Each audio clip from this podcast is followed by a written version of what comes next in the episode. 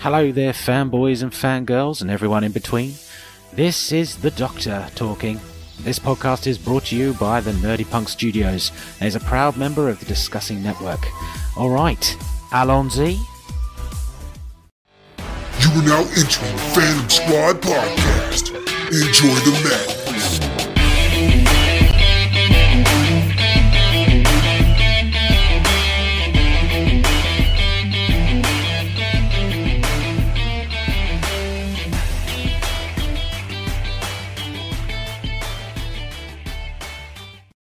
Everyone, this is going to be another episode of the Fandom Squad podcast. My guest this week is actor Nathan Lovejoy. How's it going? It's going well. How are you going, Jeremy? Doing good, doing good. Thank you for coming on the show, and I'm glad to have you. Thanks for having me. Alrighty. Now, uh, the first thing I wanted to ask you, I see that uh, it says you uh, you grew up in Australia and then came to America. How was that growing up in Australia and that acting, then going to like Los Angeles and stuff like that? it was good. I, I was talking to someone else about this yesterday. I mean, it's a big, it, it, it's a big difference. Uh, I was actually just home in Australia for a couple of months, and you know we were there for for such a long time that you settle back into the rhythm of of being home, and you know it's a, it's a it's a quieter, easier lifestyle in many ways. And when my wife and my son, who's almost one, uh, got off the plane in LA a few weeks ago, you sort of have to steel yourself as you come out the uh, the doors of Tom Bradley. You're like, all right, here we go. We're we're stepping back out into the jungle. So there's certainly a certainly a big difference, and particularly with uh, with LA, I think it's a really really specific town. It's uh, it's exactly the way you think it would be, but I think because we've grown up so much with it and, and seen it on TV and and feel like we know it so intimately, you expect it to be perhaps a little more familiar uh, than it is, and it can kind of be a little discombobulating and, and and alienating in some ways. It's a great city, though. Don't get me wrong. So yeah, it was a it, it was it's a big transition, and no matter how much you think you're sort of prepared for it, it's always a, a, a bigger a bigger jump than perhaps you uh, you would have anticipated. I thought going into my move to LA when I tried to do it that I, you know, I was like, I'm a realist. I know I'm not just going to step off the plane and and set the world on fire. I know it's going to be hard, but it's always inevitably. I think in LA it ends up being much harder than you ever anticipated it would be.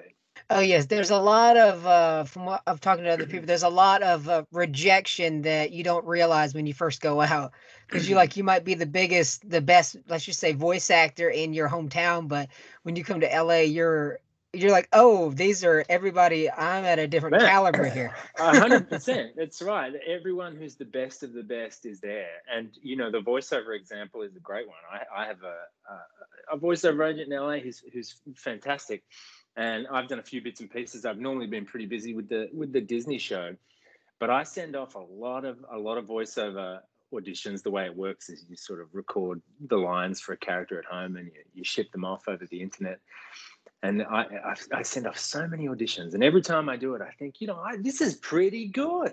I reckon this this is this is going to be it.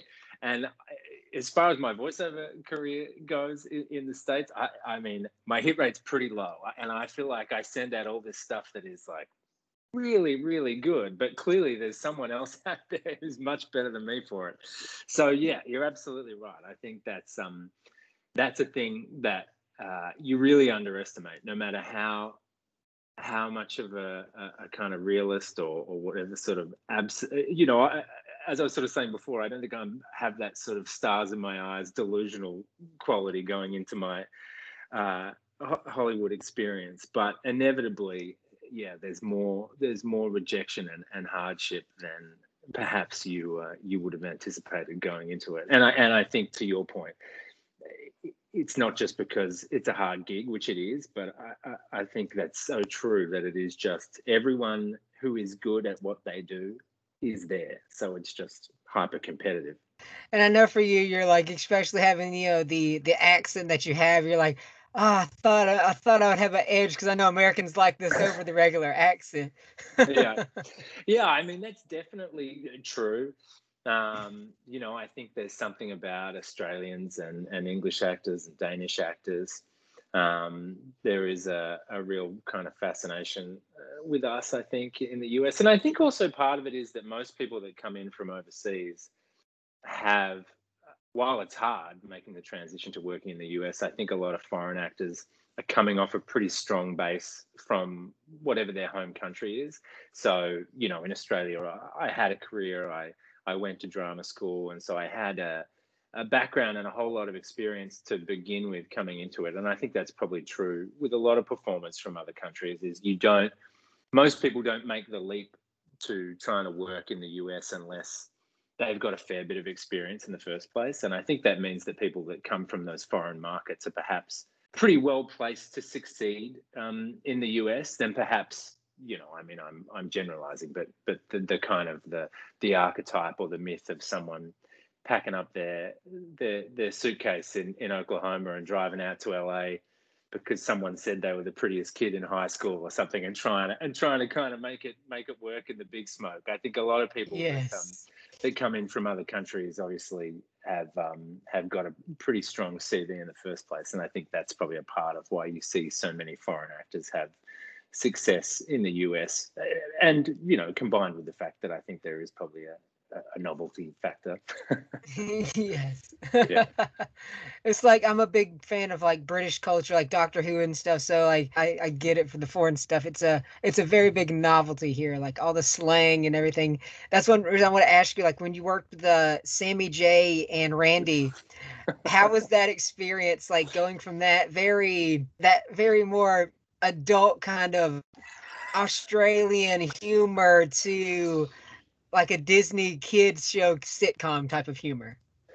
Well, you know, weirdly enough, it, um I think there's like real similarities between those those two characters. They're both sort of in in positions of uh, authority. One's a school principal, and one was the, in, he was the boss of a, a law firm um, and so and they were both they both sort of have a lack of self-awareness and both both very kind of verbose like they sort of love love uh, love language and the sound of their own voice. So i think weirdly enough those two characters were pretty similar. And actually my manager um, in the us who was the one who really found me that that disney job in the first place had a connection with one of the creators, Mike Alber, one of the showrunners, and I think he'd somehow come across the script for the Disney show, and he and he thought that I'd be good for it. And the thing that they submitted to them was um, some clips of the Sammy J and Randy show, which of course is very, uh, very un-Disney. But I think there was something about that that they were like, yeah, I think this could, uh, I think this could work. So weirdly enough, there was some crossover, but I'm hoping that uh, there's not too many 11 uh, year olds in middle America that have, have gone uh, seeking out the Sammy and Sammy J and Randy back back catalog. I think there's some clips like buried on my Instagram as well that are not are not are not particularly G rated, but uh, Yes, yeah. after yeah, I've definitely seen the when I saw that credit, I was like, oh, because I've loved that his comedy, the uh, his oh, stand up. And awesome. I was like, oh, I told my, my girlfriend, she's like, wait, what is that the? I was like, yes, the the purple puppet, the one that's like, that's good. You can't name your kid Bryden. What do you mean he's allergic to fucking blue? And I was like, that one. She was like, oh my god. I was like, yes, I definitely got to ask him about working with Randy oh, the yeah. puppet. Oh yeah. Well, where did you? Where have you seen him? Did you see him on that like comp, that stand up show out here, or did you know him? Um, it was uh my buddy. It was on. I was like one of the YouTube videos where he's like on stage behind the desk. Yeah, yeah, yeah. And it was like a confirmation. I was like, oh, this is amazing. This is hilarious. Man, he's so good. And I think he was on um because the guy who who does Randy is a guy called Heath McIvor, but he's very particular about um I, actually in Australia I was like, after Sammy J and Randy, we were, uh, I was like nominated for a, a you know, a, a, film and TV award, and and I was nominated against Randy as as well. So it was me, Nathan Lovejoy, and Randy. He's always he's always credited as Randy, and anytime he appears, he's Randy. It's never like Heath who performs Randy. Randy is a real entity. But he was out here doing a sort of an, a, a kind of uh, stand up American Idol type show. I forget what it was called, maybe Last Comic Standing or something. But he did really well with that. And he's been coming out to the US pre pandemic and doing a whole lot of stuff out here. But uh, but he's incredible. As much as Heath doesn't like uh, to be referred to, Heath McIvor, who is the guy behind Randy, is I mean he's a he's a genius. And when we made that show, which was really some time ago now, but it, it was extraordinary watching him do that because he'd be mic'd up for sound and he'd have all these sort of ninja moves that that he would be able to execute to do things like you know have Randy uh, have Randy walk along a street and uh, and different things. So just an incredibly gifted puppeteer and and so so funny. Yeah, his comedy is fantastic. So for you with that, was it sort of like a moment with like seeing him do that work? Was it like as a kid were you like a fan of like Jim Henson the Muppets and kind of seeing like an adult version of like a, the Muppets or something like that?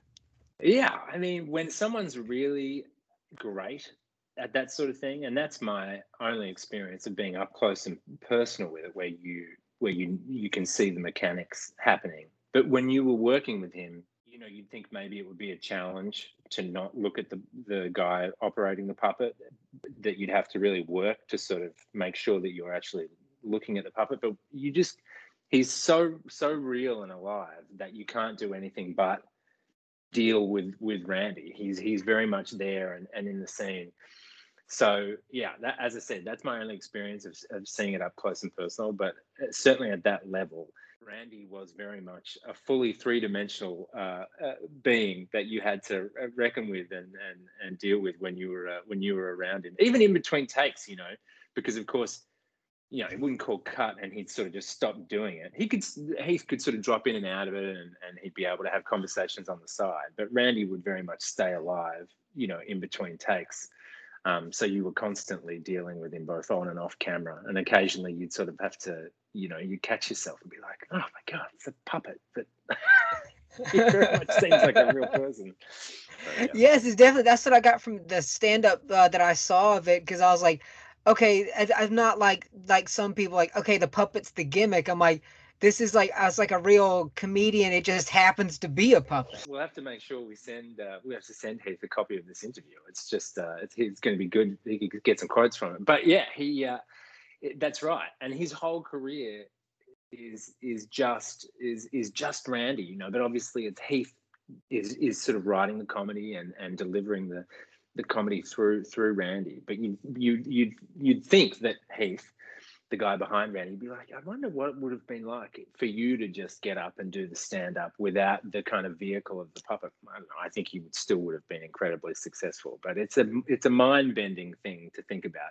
And you know, I was just thinking about it the other day. The way it's his life's work. Like Randy, it wasn't like Randy was sort of a gimmick for for one show or something. Like he he is Randy, Rand, and Randy is such a huge part of his his his life, and it's an on an ongoing thing. Yeah, it's endlessly fascinating, and he's incredibly talented. So if you're listening to this and you haven't seen any uh, Randy. Randy, the, I don't know how you look him up. I guess if you look up Randy comedian, you'll probably find him. On YouTube, it's I think just Randy the puppet. yeah, it should be pretty easy to track down but well worth uh, well worth a watch. And if you've got your uh, maybe maybe put the kids to bed for that one. Yes, I definitely say probably probably fifteen plus. yeah, so. Good uh, good PSA. Well done. Yes, definitely. I know for sure, especially like come from that comedy background. I know a lot of terms and slang words that you guys use in Australia. I know like like I said, swearing is okay on this podcast. I know you guys use like word, word cunt a lot good yeah. forward to what we use. I know that was like a big difference for. So, how was it for you? Like, just the different script writers from like a like a show like that versus like the script writing and the the machine itself as like working on like a Disney show. You mean the difference sort of between the two shows? Between like yes, yeah, uh, sort of like a like a production side of things. Uh, yeah. How was that for you? Um, yeah, I mean the writing on the on the Disney show is is is fantastic. I, I think, and that that character that I'm uh, able to play. I mean, I would love to. Obviously, I've worked in a lot of non kids TV, as we've sort of been talking about, and that's certainly my my aspiration. Is I want to do some some non kids TV again at some point. But that was what was such a gift about it when the the audition came through for, through for it in the first place. I, I thought that the writing was of an incredibly high standard, and I think as it's gone on, uh, it, it's continued to be. And I think particularly this second season, that classic thing of it's a kids show, but I think there's so much in there, particularly in the writing for for adults to enjoy, and a lot of humor that's probably just for parents that's going to go over the the kids' head as well. So it's been fantastic. And and even the again going back to that point you made at the start of our conversation about LA being the the epicenter of of, of creative talent. That of course extends to uh, writers' rooms as well. Just the caliber of of of the writing and the people that they assemble. There's the showrunners, Gabe and Mike, and then I think you know it's a room of about ten-ish people, and a lot of sort of young writers uh, on the Disney show that perhaps don't have a whole lot of credits, but just what they were uh, able to do and, and, and achieve, and the level uh, to which they execute their craft is like mind-boggling and and and you know having said that i don't think that you see that on every kids show. I've occasionally seen other uh, kids scripts that have kind of come across my desk and it's all it, it, i've never read anything that sort of lives up to the incredibly high standard of, of of what they've managed to create with the gabby duran scripts. So yeah i have nothing but nothing but praise for the writers and it certainly wasn't. There was no real sort of change or, or, or or transition that I needed to make in terms of sort of saying, oh, well, this is like this is kids this is kids TV, so I've got to come at it this way. I, you know, going back to your original question, I just enjoyed at it and enjoyed it and came at it in much the same way I would uh, an adult comedy. There really was not a lot of difference. For you, how was it for on the set do you for the character was it all completely written or do they let you improvise for the character? Because i definitely see in your portrayal it's very uh Monty Pythons. I can see the yeah. influences and uh, so do they, do they do you get to improv a lot with your comedy background or is it kind of just the set script? It's pretty set which uh you know and and i'd often have a sort of uh half joking whinge uh, and complain to the showrunners about the fact that uh, I wasn't allowed a little more free reign to improvise. And part of that is because, you know, the Disney behemoth does have a lot of control um, over the scripts, and obviously they need to be super mindful of what goes into them because it's a kids show and all the rest of it. So there's some pretty pretty pretty uh, pretty tight constraints around what's on the page. Having said that, I have managed to slip a, a number of things past uh, the censors.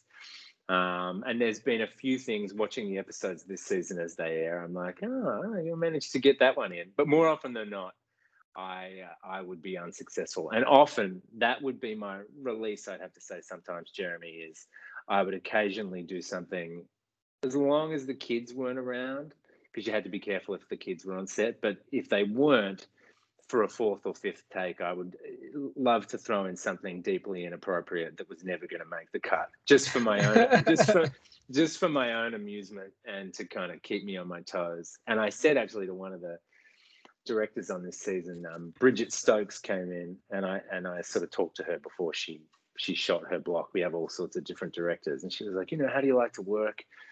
And I said, uh, she said, you know, I'd love to give you uh, an opportunity to just sort of improvise and find some stuff. And I said, that'd be great. I said, you're probably not going to end up using any of it because they won't let you. But it's still really fun, really fun for me uh, to be able to kind of stretch that that muscle and and and and stay playful. So yeah, I would still do a lot. In answer to your question, in summary, I would do a lot of improvising much of which would not end up on the show. yes, there's a story. Uh, I had Dylan Snyder, who was uh, Milton on the show Kicking It for Disney, and yeah. he said that Jason Earles, who has you know been on Hannah Montana and a whole bunch of other things, and mm. he said that was a joke that there he got around the censorship that he was teaching them as young actors mm. that as long as there's a prop, you can more likely get away with the joke. And he said in one scene he was holding three juggling balls and the joke that he kept and they had to get it through the episode he was like i'm just the guy with three balls and a dream and because he was physically holding the juggling balls, they could it was passing the loophole through the censorship Totally, of the ball joke. man. And he was And, like, so uh, learning yeah. those and teaching that, just like how to get him, you know, having that experience as a Disney actor for that many years, and then teaching the younger Disney actors, hey, you can still get this very funny, inappropriate joke, but here's a way to do it to pass the That's good. I mean, no, no one has, uh, no, no one's, no one's taught me that line about the, about the prop. You can certainly just like back directors and editors into a corner, you know, if you're sort of like doing something the same way over and over, and you're really committed to the idea that that's how you think it should be, and they're often like, hey, just, just, can you just do one where you just do it this way? And so, you know, inevitably, if you do do that, that'll end up being the one that gets used in the edit. But you just, if you just sort of nod and agree and go, yeah, yeah, yeah, I'll give you one like that, and then just keep doing it the same way and the same way, and eventually they'll run out of time and they'll just, they'll have to use your version. But uh, yeah, it's a funny one. There's a sequence in in season one which is probably. I, think no matter how long the show goes on for, I, I think it'll remain my crowning glory it's like a basketball sequence where I play one on one with this this kid Jeremy, and that was entirely improvised because just, we just hadn't really figured out how to do it. So, and I've had a, a background playing basketball and could kind of look like I knew what I was doing, and so that was shot very sort of wild and loose, and I did heap. That was all improvised, um, and it's such a great sequence. So that was one I managed to get away with because they there was they had no other choice. Yes, yeah, like the sequence that I loved uh, watching the episodes. It's like I said, it's different. I haven't watched like the Disney Channel stuff at show Yeah, in a yeah. while because I kind of wasn't that I kind of grew up. It just like at, it was one of those because it was the mix between well.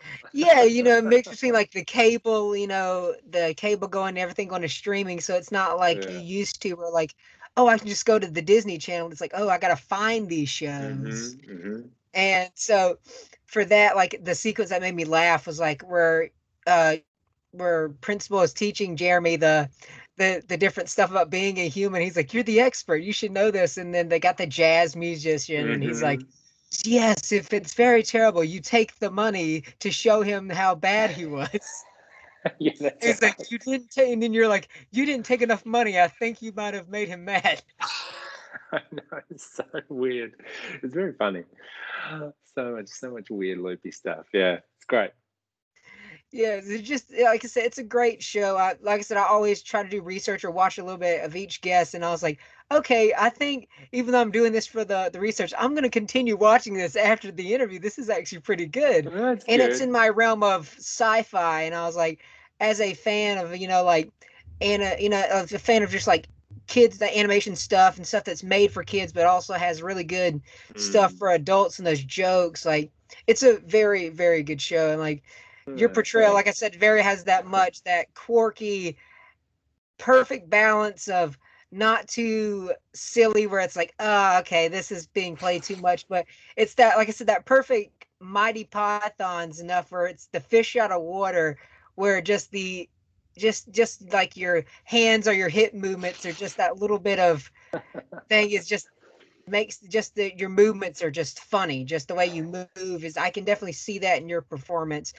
Uh, so uh who was your your inspirations when you started acting going from like your basketball career to Mhm. acting? Like who was your inspirations like who you looked for to kind of base your performances Oh yeah, I mean, I don't know if it was how, who I sort of based my performances off, but this came up in a conversation yesterday that uh, definitely the the the big thing for me. I remember going to see a production of Sunset Boulevard, the musical in Melbourne, and it had Hugh Jackman in it. That you probably know from all the X Men movies, because he, of course, is a big he's a big song and dance man um, before he became an action an action star and and just a, a, a general great actor all round. But so I saw him on stage in that production when I was like, I don't know, I must have been 12 or 13, and I went along with my parents. And apparently, looking back at the reviews and sort of the critical response to that production, it wasn't meant to be that great. But as a, as a, as a 13 year old, I was just gobsmacked. I loved it. And I went along with my parents and I remember sort of turning to them at the end and being like, "Oh my god, how good was that?" And my parents are pretty circ- circumspect people. No, no, no, yeah, it was good. But me as a as a thirteen year old was like, oh, it just had blown my mind. And so that I remember being the first time that I was like, I think that's what I want to do. And I went home and got all the the prospectuses for the performing arts schools in Australia, and I was like, this is it. This is this is the thing I'm going to do. So I think that was like the the moment for me that uh, that probably sent me down that path. As uh, I was playing a lot of basketball at that age, but I was also doing all the school productions at school. So I was one of those kids that was like a little bit sporty and also in the artsy artsy crowd. But that was definitely one of those moments where I was like, yeah, I think that's what I I think that's what I want to do. Awesome. So how was it for you like the difference between like remembering uh, remembering uh like gameplays versus like remembering lines? How is that comparison for you like remembering those different things? that's a good Is that good same muscle That's a- or That's a good analogy. I mean, that was one of the things that I, you know, that I always struggled with uh, with basketball. I think because I sort of stopped at about 18 years old at that time that I think happens for every kid when if you've been playing competitive sport at a high level and you sort of at the end of high school you're probably starting to have a few sneaky beers at parties you know you're kind of getting into girls or wh- whatever it may be and and and you you you know your focus is is starting to to be split. And so the thing i always struggled with with basketball i think at the pointy end of it all was like the discipline. It was so sort of um, militaristic and and um, and you know l- learning the playbook and stuff like that so i always probably struggled with that that part of it I did have a bit of a, a resurgence later in life when I'm you know, because I stopped playing basketball about at about 20, went off, became an actor, and then in my late 20s I started playing again, not professionally, but just like you know midweek games and stuff. And as an older adult, I love that that sort of not the discipline, but like I, you know, I always wanted to sort of keep going. I, I, you know, where if you if I was sort of down at the local YMCA playing with younger kids, they'd be like, "Oh, we're done, old man. I, I need to have a break now." And I'd be like, "Just one more. Let's go. Come on, one more game." But that was when I was sort of in my late twenties, early thirties. I I discovered a a passion for that, the the the, the discipline, I, I guess. So as that kind of compares to acting, I mean, acting is definitely not as intense or as discipline heavy as as playing sport at the highest level. I don't care what anybody says, um, but but it's definitely um, it's definitely part of it. And you know, just using line learning by way of example is that that part of it certainly is a discipline. You know, you can't you can't just sit down and uh, at least I can't. I don't have a photographic memory. I can't sit down and learn a scene in five minutes and then be able to perform it five minutes later. For me, I know that it's going to take me 48 to 72 hours before something really sort of sinks in and you don't have to think about it and the lines just sort of sort of fall out of you. So whenever someone says to me whether they're learning lines for a speech at a friend's wedding or, or just having their first go at memorizing something, they're like, "How do you do it?" I sat here and I stared at this text for like two hours and I couldn't learn it. And that's where the discipline comes in because that you you can't do it like that. You got to sort of you do it one day, you put it aside, you come back to it, then you have to run it with someone. You need to know how much time it takes for you to kind of sort of drop in.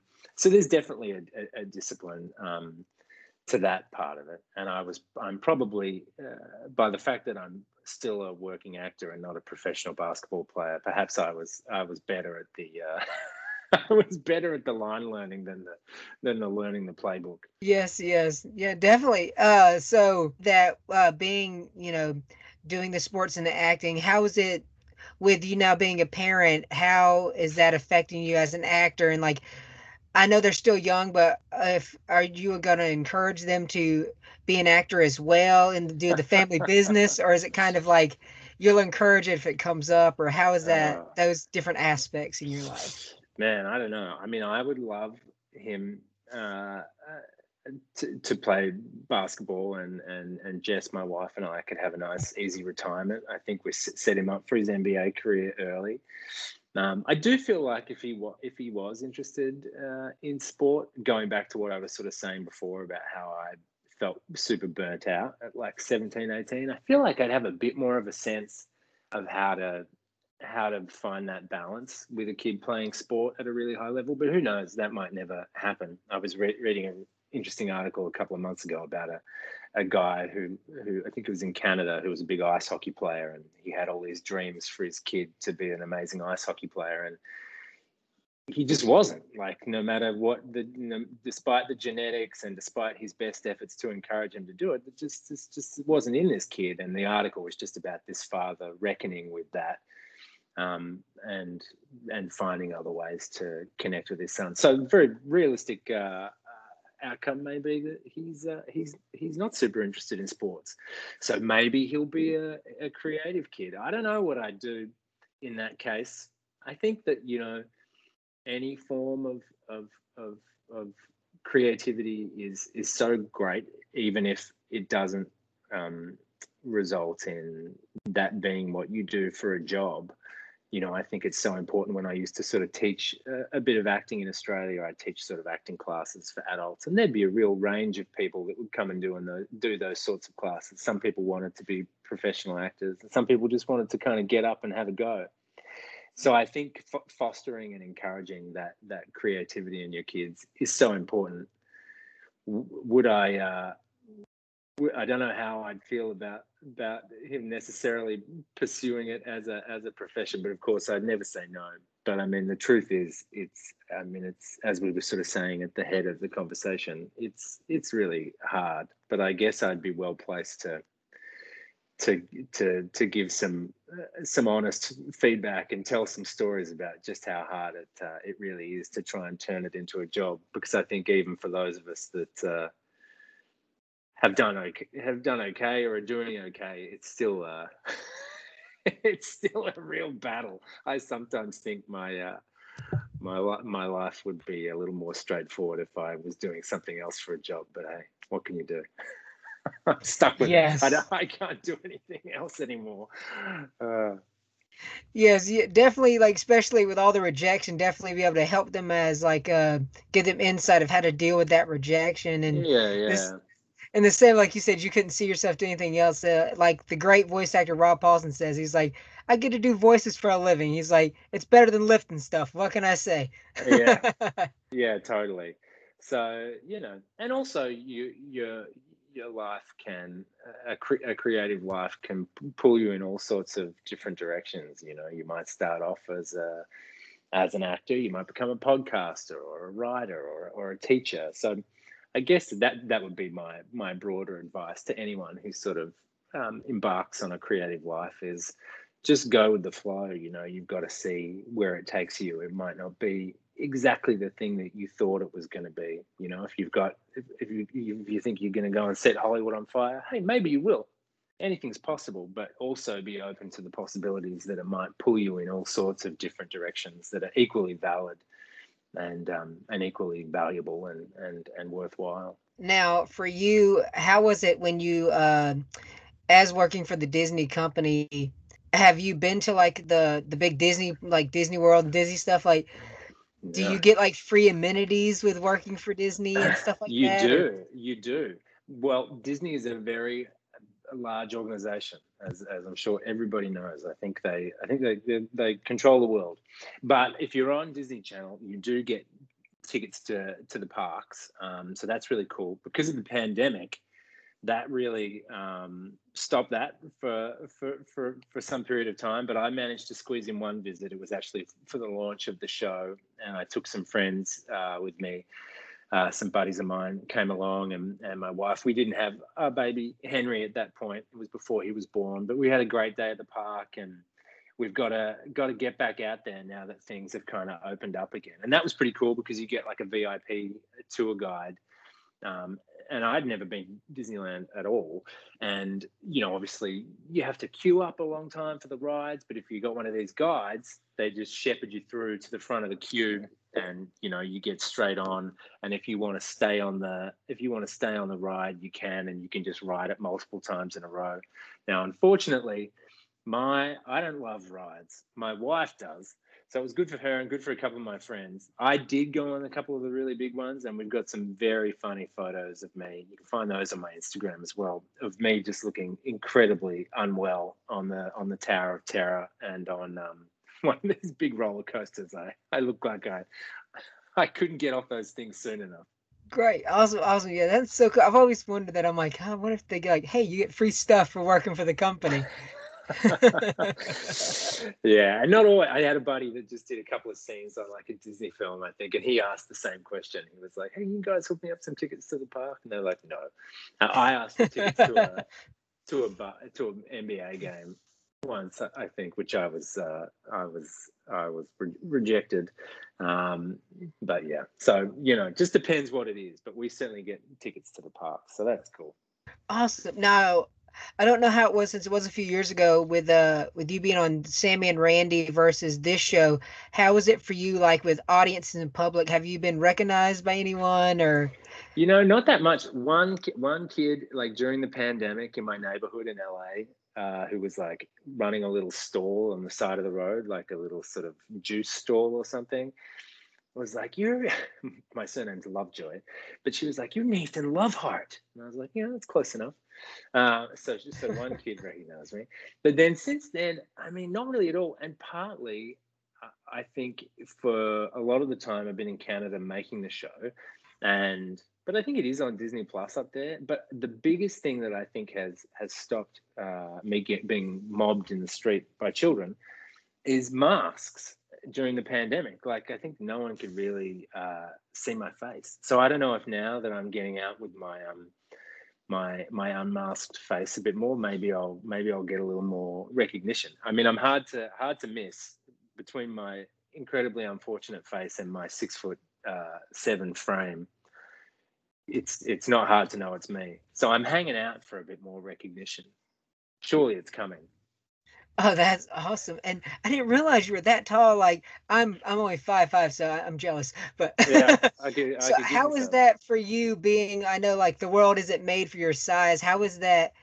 Uh, you know, just in just the in general term, and as an actor, like your height has that affected, like your acting stuff, or what roles you've gotten, or?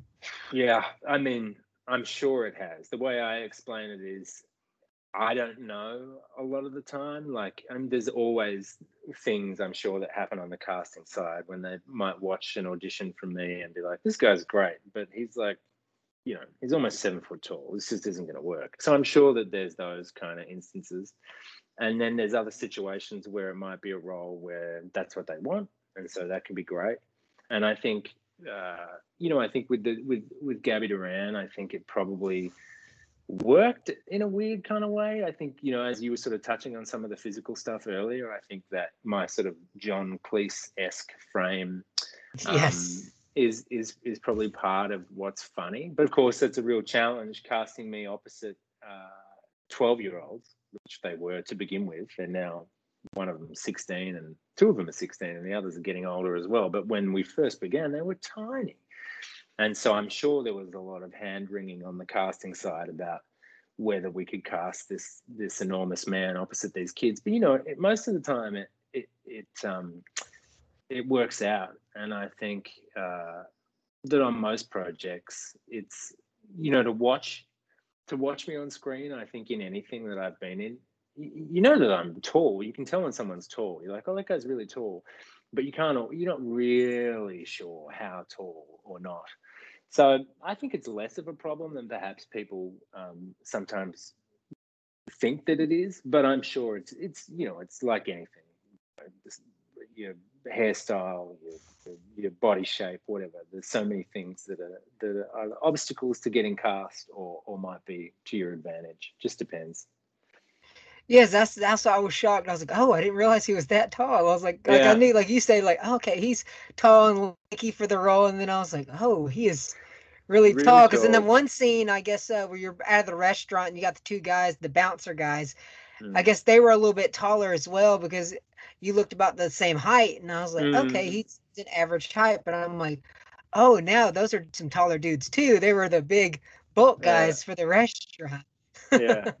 Yeah, it just kind of depends who you, who, who you who you're up against. Max, who plays Wesley, who's like 16, for season two, he's he's like shot up, and so he'd be six foot, six foot one. So when I stand with him, it, it doesn't look so like such a big difference. When I stand with Callan, who plays Jeremy, who's also got a little bit taller, but he's you know, he's much shorter, and you can kind of you can sort of tell. But yeah, it's a weird one. Sometimes I think, you know, I wish that I was like I don't know, six four or six five, because I just think psychologically, for people on paper, they're like, oh yeah, that's really tall. And then sometimes when people see like six seven, six eight, they're like, oh, that's like crazy tall. And you're like, well, yeah, I mean, but it's only whatever, sort of five or six centimeters. But there is something that gets in people's gets in people's heads about it. Anyway, I'm on a crusade for more uh, for more more giant men to be on screen instead of these Tom Cruise types. Yes, I think that's uh, the great Doug Jones was talking about. Like he was like, yeah, the reason I originally got into creature acting is because I'm this tall, very tall, lanky thing, and it kind of worked that it just happened to be the, what they needed for a creature. Yeah. So it kind of his his uniqueness is what got him into his niche.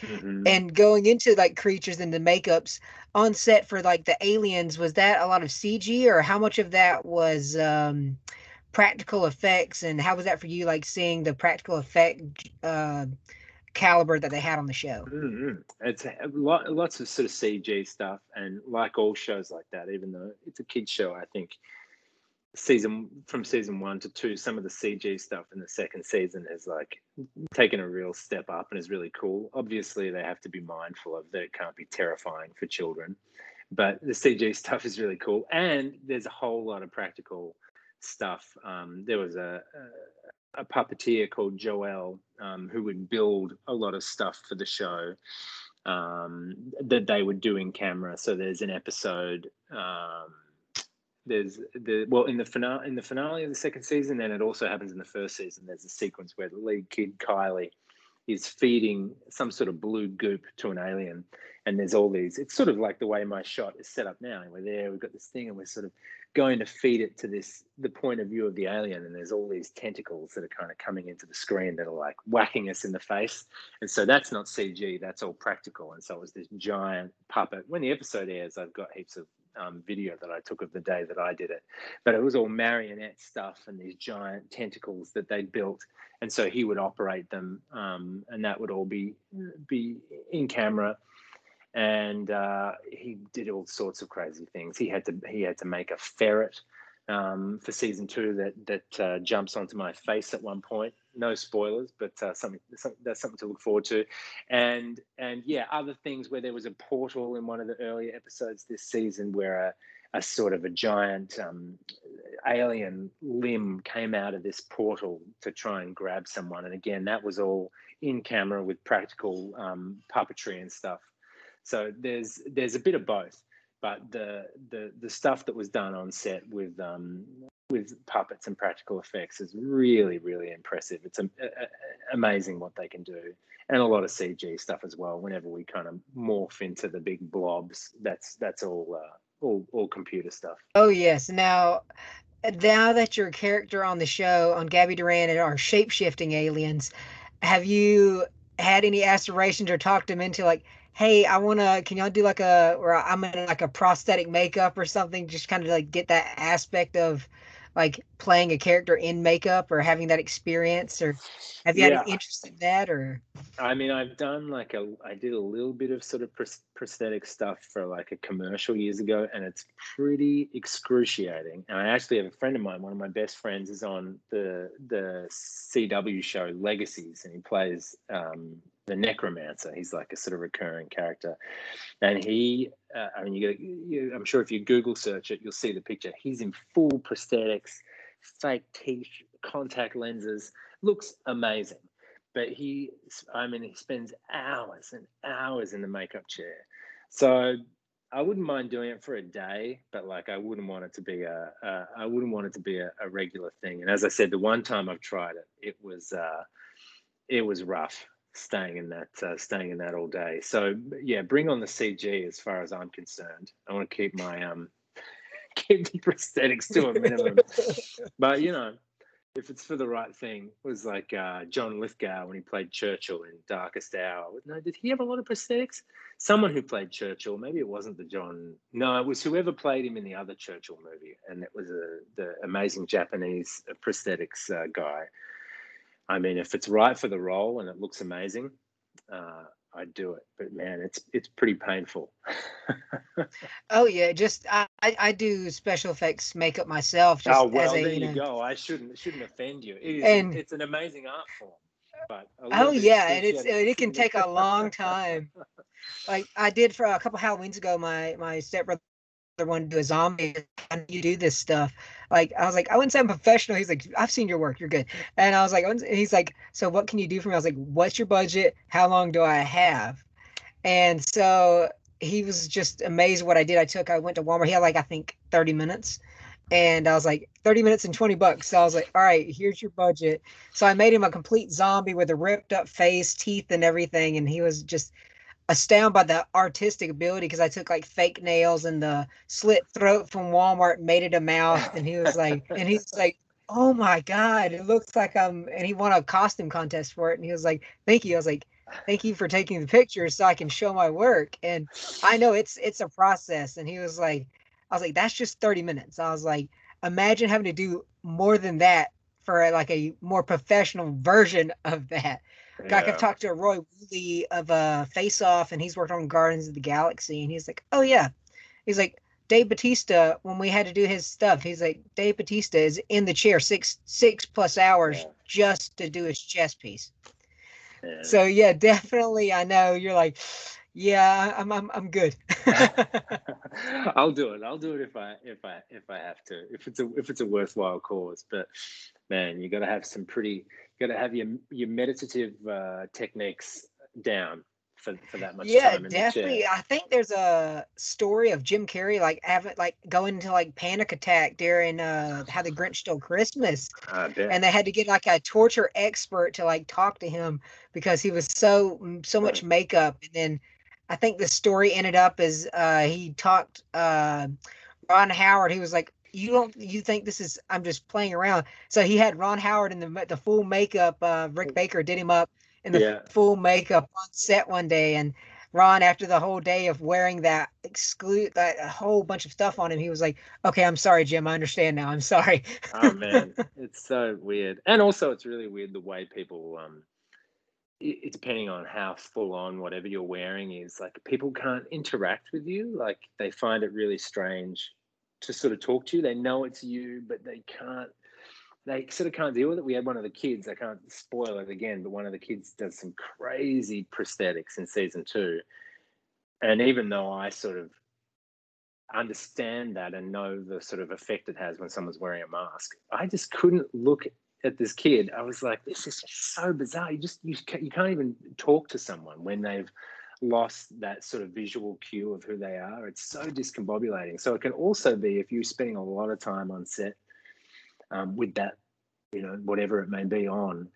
It's just really sort of isolating sometimes as well, and so that's weird as well. But look, if they pay you enough, if, if they're going to pay me pay me enough, I'll do anything.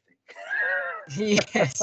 it's like I always make the joke on here. I'm like, yeah, if you want to sponsor my podcast, like I'll I'll I'll say whatever you want me to say. Like, yeah, this perfume smells amazing, or this food tastes great.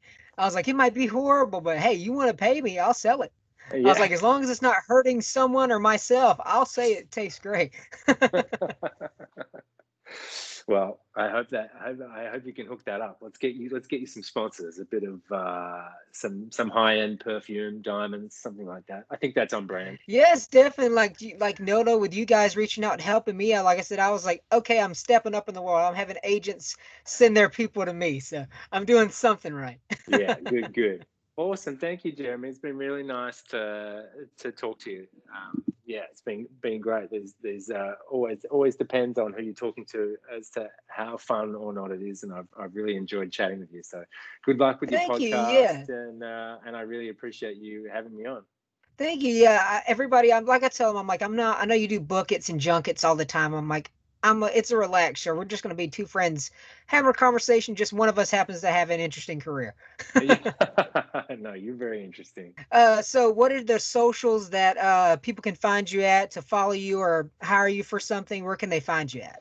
Just really, I mean, Instagram is. I'm on Twitter, but you know, my my legion of of 12 year old fans uh, uh, are not really on Twitter. So really, Instagram, which is just like Nathan underscore Lovejoy and then the same thing on the TikTok, uh, where I am less less prolific these days. I had a real I really had a real uh, strong TikTok push during the first lockdown before we had a ba- uh, before we had a baby.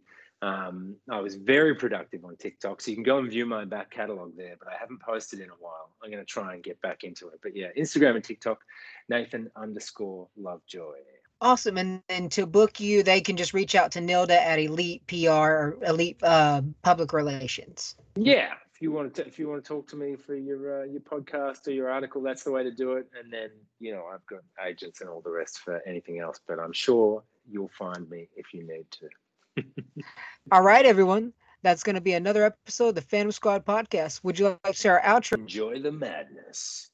All right. Thank you for coming on. You are now leaving the Fandom Squad podcast. You've been listening to the Discussing Network. Find out more at discussingnetwork.com.